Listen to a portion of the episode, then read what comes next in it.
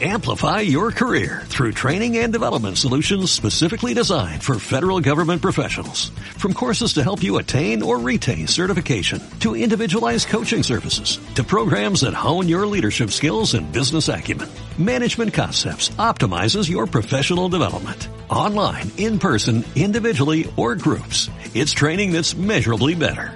Learn more at managementconcepts.com. That's managementconcepts.com. Thyssen, el podcast oficial del Museo Nacional Thyssen-Bornemisza.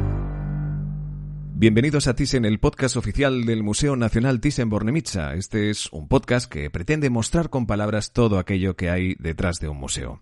Hoy traeremos un buen ejemplo del enorme trabajo que supone gestionar todas las acciones llevadas a cabo en un museo. Hablamos de cómo se hace una exposición, desde su idea inicial, pasando por todo tipo de gestiones, hasta su exposición final. Sin embargo, algo que, dicho así, puede parecer rápido, ni mucho menos. Es sin duda un trabajo extraordinario y por eso tenemos hoy a Paula Luengo, conservadora en el Museo Nacional Thyssen-Bornemisza. Bienvenida, Paula. Buenos días, bienvenidos. Estoy aquí encantada de poder explicaros este trabajo que es apasionante. Fantástico. Vamos paso a paso, si te parece, en todo este amplio proceso. Tuvimos ocasión, como en cada capítulo, de reunirnos, de, charlar exactamente de cómo vamos a enfocar este tema. Y en cada detalle que me dabas no, dejaba de sorprenderme el enorme trabajo que supone todo esto, ¿no? Vamos a empezar por saber quién se encarga de la ah, programación de dicha exposición y qué vínculo debe tener la misma sobre el museo, Paula. Bueno, la programación de las exposiciones del Museo Nacional Thyssen-Bornemisza está a cargo de nuestro director artístico, Guillermo Solana, y de la responsable del Departamento de Exposiciones, que en este caso soy yo. Solemos programar muestras que pongan en valor a los artistas de las colecciones o movimientos artísticos representados en las colecciones del museo. ¿Y qué, otras, eh, qué otros factores determinan la creación de una exposición? Es decir, ¿se tiene en cuenta el interés por parte del visitante, aparte, entiendo, de poner en valor a los artistas de la colección? Sí, por supuesto, siempre se tiene en cuenta que tengan interés para el visitante. Además de, recalcamos, poner en valor a los artistas y profundizar más sobre su obra o sobre un determinado grupo artístico o un estilo. Ha habido muy pocos casos de exposiciones dedicadas a artistas no representados en el museo. Tal vez la más destacable fue la de Antonio López, que realizamos hace unos seis o siete años y, que bueno, pues tuvimos la suerte de, trabajar con él eh, en todo el proyecto y de estar montando con él. Un trabajo que supone un montaje no de meses, sino de años. Estamos hablando de años, ni nada más ni nada menos. ¿De cuánto tiempo de media estamos hablando? Pues la organización de una exposición lleva una media de dos a tres años, aunque hay proyectos que incluso estamos más años trabajando en ello. Yo, desde luego, he trabajado en exposiciones de todo tipo. En cuatro meses hicimos, hicimos de Givenchy, puesto que todas las obras eran de las colecciones del museo, entonces eso nos facilitó enormemente la tarea. O en un año hicimos Sorolla y la moda. En este podcast se hace hincapié, como no, en el factor humano que mueve el engranaje de un museo tan extraordinario como el Museo Nacional Thyssen-Bornemisza. ¿Qué áreas y qué cantidad de profesionales eh, estamos hablando que intervienen en dicho montaje de la exposición? En una exposición intervienen prácticamente todas las áreas del museo. Es un engranaje que tiene que funcionar a la perfección. Y podemos estar hablando de unas veintitantas personas que trabajan directamente en diferentes momentos de la realización del proyecto e indirectamente muchas más personas. Y el factor humano es importantísimo. ¿Y cuál es tu papel en todo este proceso? Bueno, yo durante muchos años he sido coordinadora de exposiciones aquí en el Museo Thyssen la, coordinadora es la persona que trabaja directamente con el comisario, que ejecuta sus órdenes y organiza las diferentes tareas dentro del museo. Posteriormente he hecho también de comisaria técnica, cuyas funciones van más allá de la coordinación y tiene mayor responsabilidad en el proyecto. Y actualmente comisario mis propios proyectos, como el de Picasso y Chanel, que estamos organizando para el otoño de 2022 y que en realidad son dos exposiciones en una, puesto que, por un lado, vamos a exponer eh, obras de Picasso, arte, y por otro lado, eh, piezas de, Chanel de los años 20 y 30, es decir, moda. Claro, apasionante sin duda. Hablábamos de, todo este plantel de, profesionales que dedican tras largo tiempo, tras muchísimas horas, eh, todo este, eh, y no nos cansamos de decirlo, pero es que es así, este componente enorme eh, emocional que tiene todo este proceso. Y de entre todos estos profesionales que cada uno tiene la importancia en su cometido, hay este comisariado que estabas comentando. ¿no? Todo, el mundo oye hablar de lo que es un comisario, un comisario de una exposición. En este caso es alguien que pone las bases de lo que va a suponer pero ¿qué paso sigue y cuánto tiempo dedica? Bueno, el comisario de una exposición es el experto que realiza el proyecto de investigación. Eh, puede ser bien una persona de la casa, un conservador del museo o el propio director artístico, o bien alguien externo, un profesor de universidad, un académico, un experto de otra institución. El comisario va a preparar mm, diferentes partes eh, para poder realizar ese proyecto. Eh, Principalmente se necesita un resumen de la exposición, un listado de las obras que le gustaría mostrar, o lo que se denomina en inglés un wish list, y luego va a ser la persona que escriba al menos uno de los textos que van a aparecer en el catálogo de la exposición. El papel del coordinador es pues gestionar todas estas tareas. Como ya te he dicho, y va a empezar metiendo las obras en una base de datos, de datos de exposiciones que tenemos en el museo y va a preparar las, las cartas de petición de, esas obras. Mira, precisamente con este último detalle nos quedamos, es decir, esta carta de petición, ¿no? que de alguna forma formaliza la voluntad de préstamo de obras a, a, instituciones o coleccionistas. ¿Qué supone todo este trámite y qué tiempo supone, obviamente, en el trato, sobre todo en el caso de coleccionistas, por ejemplo? Bueno, la petición formal de la obra se realiza por, a través de una carta firmada por el director del museo que se envía a la institución prestataria o al coleccionista privado o en algunos casos al propio a un artista vivo. En, ese en ese envío se incluye además la siguiente documentación. El resumen del proyecto, del que ya hemos hablado, el formulario de préstamo del museo, que es una especie de contrato tipo, el Facility Report o reporte de condiciones de las salas temporales que determinan el tipo de iluminación, la temperatura, la humedad, la seguridad de las salas. Y todo esto se, envía, esta documentación, para ver si te dejan la obra que quieres pedir. Y esto pues, va a ser un proceso que dura entre uno y dos meses.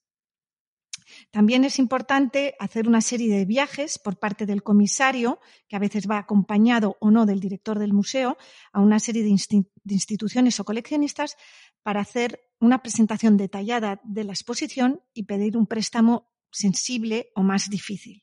¿Y qué pasa si, llegados a este punto, mm, se deniega una petición de préstamo de obras, por ejemplo? ¿No existe un plan B? Sí, siempre tenemos un plan B, efectivamente.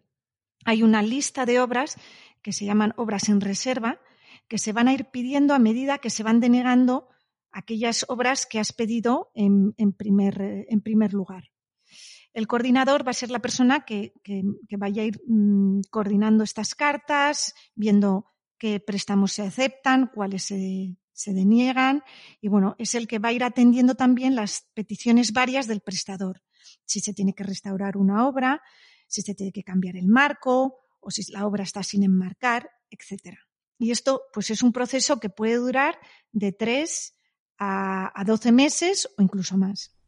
Claro. Estamos eh, repasando un amplio y complejo proceso, como podéis estar escuchando, donde todo debe tenerse en cuenta, cada detalle cuenta además, y en el que estamos seguros que puede darse todo tipo de situaciones. ¿Existe alguna anécdota que nos puedas contar? Bueno, dentro del montaje de exposiciones, la verdad es que en el museo podríamos escribir un libro de anécdotas porque yo tengo muchísimas. Ahora mismo me viene a la memoria, por ejemplo, en el montaje de la exposición de Antonio López, donde trabajamos, como ya te he dicho, con el propio artista, que se encontraba en las salas montando con nosotros y, bueno, pues no quería parar ni para comer. Nosotros empezábamos a las ocho y media de la mañana, de pie, de sala en sala, y bueno, claro, llegaba a las dos y media, tres, estábamos cansadísimos, pero él quería continuar y comíamos a las cinco de la tarde y porque le obligábamos a parar. Claro, ahí de, ese componente pasional, ¿no? Entiendo que hay ahí un, uh, un elemento que precisamente haga ¿no? este tipo de, situaciones, ¿no? Y ahora eh, llegamos precisamente al, tramo final, ¿no? Un poco que de, forma resumida, pues nos cuentes, ¿no? ¿Qué pasos van desde lo que es esta creación del catálogo de la exposición, que ya has tenido ocasión de mencionar, eh, su folleto explicativo, hasta la exposición final con la consiguiente apertura del público? Bueno, pues una vez que la, obra está aceptada por que te la van a prestar, entraría, perdón, que no lo habíamos mencionado, entraría el departamento de registro, que es esencial en una exposición, puesto que es, el departamento que se va a encargar de organizar el transporte de la obra y el seguro. Y una vez que, mientras que ellos están trabajando en esa parte, específica, el coordinador o comisario técnico se va a ocupar de coordinar eh, con el Departamento de Publicaciones eh, la preparación del catálogo y el folleto explicativo. En el catálogo eh, puede haber uno o varios textos, uno de ellos, por supuesto, del comisario, una serie de fichas detalladas de las obras y imágenes de, todas las obras que, forman el, conjunto de la exposición. En la preparación de un catálogo se puede estar trabajando de 6 a, a 12 meses aproximadamente. Otro aspecto a tener en cuenta es la imagen de la exposición, que se encarga un diseñador profesional y que va a diseñar eh, las banderolas, el panel del hall central del museo, la curva de temporales, las invitaciones, el dossier de prensa, el folleto y el propio catálogo. Y por otro lado está el plan de distribución de las obras en salas y diseño del espacio expositivo las peanas, las vitrinas, las cartelas, la rotulación de salas, el color de las paredes de las salas de temporales que suele elegir el comisario. En el montaje del arte de Cartier tuvimos, por ejemplo, la oportunidad y el tiempo de recrear las vitrinas y las joyas en cartón en la nave en las afueras de Madrid de la empresa de, carpintería y montaje de exposiciones con la que trabajamos, para que Cartier Internacional lo viera antes de construirlo todo en las salas del museo. En esta exposición estuvimos 12 días seguidos de montaje con las 400 y pico joyas que trajimos, unas trabajando unas 12 personas eh, nueve horas diarias. Wow. Claro, es que cada, cada proceso, cada paso tiene eh, unos días, bueno, unos meses en este caso, ¿no? De, proceso de creación brutales. y ahora vayamos un poco a lo que es la actualidad que nos ocupa, ¿no? ¿Qué impacto generan factores adversos e impredecibles, ¿no? Como por ejemplo la pandemia actual en un proceso de elaboración de una exposición? Bueno, debido a que, como ya habéis visto, es un proceso muy complejo donde todos los pasos están perfectamente coordinados en el tiempo, la, pandemia ha provocado un caos enorme. Desde exposiciones que no se han podido realizar porque las obras no podían viajar eh, y salir de un país y, trasladarse a otro y cuyo proyecto no se ha podido aplazar eh, en el tiempo. Exposiciones que se han inaugurado antes, justo antes de la pandemia, como la muestra de Rembrandt y el retrato holandés, que tuvo que cerrar durante el confinamiento y que se volvió a abrir en el verano. Gracias a Dios, los prestadores fueron extremadamente amables y nos dejaron las obras más tiempo y la exposición estuvo hasta el final del mes de agosto. Y luego también ha habido muchísimos aplazamientos en las fechas de exposiciones. Por ejemplo, la muestra de Alex Katz, que estaba preparada para el verano de 2020, eh, será ahora en el verano de 2022. Los museos del mundo han recibido notificación de, las instituciones que estaban preparando exposiciones temporales, pues eh, bien anulando esas muestras, cambiando las fechas de sus proyectos, las fechas de los préstamos. Definitivamente se ha vuelto todo mucho más difícil de lo que ya era. Las instituciones, los coleccionistas privados ya no quieren prestar tanto debido a la incertidumbre y además los transportes han subido de precio. Y para finalizar, eh, me gustaría que tras todo este proceso que hemos estado eh, contando en esta charla contigo, nos gustaría también que nos contaras, ¿no? Un proceso lleno de emociones de todo tipo. Eh, entiendo, obviamente, que la satisfacción profesional de, al, terminar y al ver esa exposición ah, ya abierta al público es, eh, es, enorme, pero a nivel personal, ¿qué, ¿qué supone para ti ya no solo vivir todo este proceso, sino también, obviamente, su resultado final ante el público? Pues para mí es un proceso eh, sumamente emocionante, sobre todo la parte final, la parte, lo que llamamos la instalación o el montaje de la exposición. Cuando finalmente ves las obras físicas en las salas. Después de haber, trabajando, de haber estado trabajando con listados y más listados y fotografías o imágenes escaneadas durante meses, es un momento mágico. Son de 6 a 12 días normalmente antes de la inauguración en las que estás trabajando en las salas de las exposiciones temporales y donde colaboras muy, muy estrechamente con el departamento de registro, con el departamento de restauración y con el equipo de montaje. El departamento de registro se ocupa de la recepción de las obras físicas en el museo y de los correos, que son aquellas personas de confianza de los prestadores que acompañan a la obra en el viaje. Ven cómo se desembala, cómo se abre la caja, cómo se hace el informe de condición junto a nuestro restaurador y ven cómo se cuelga la obra. El Departamento de Restauración va a revisar el estado de la obra y va a hacer los informes de restauración cuando se abre la caja y se saca la obra y se estudia.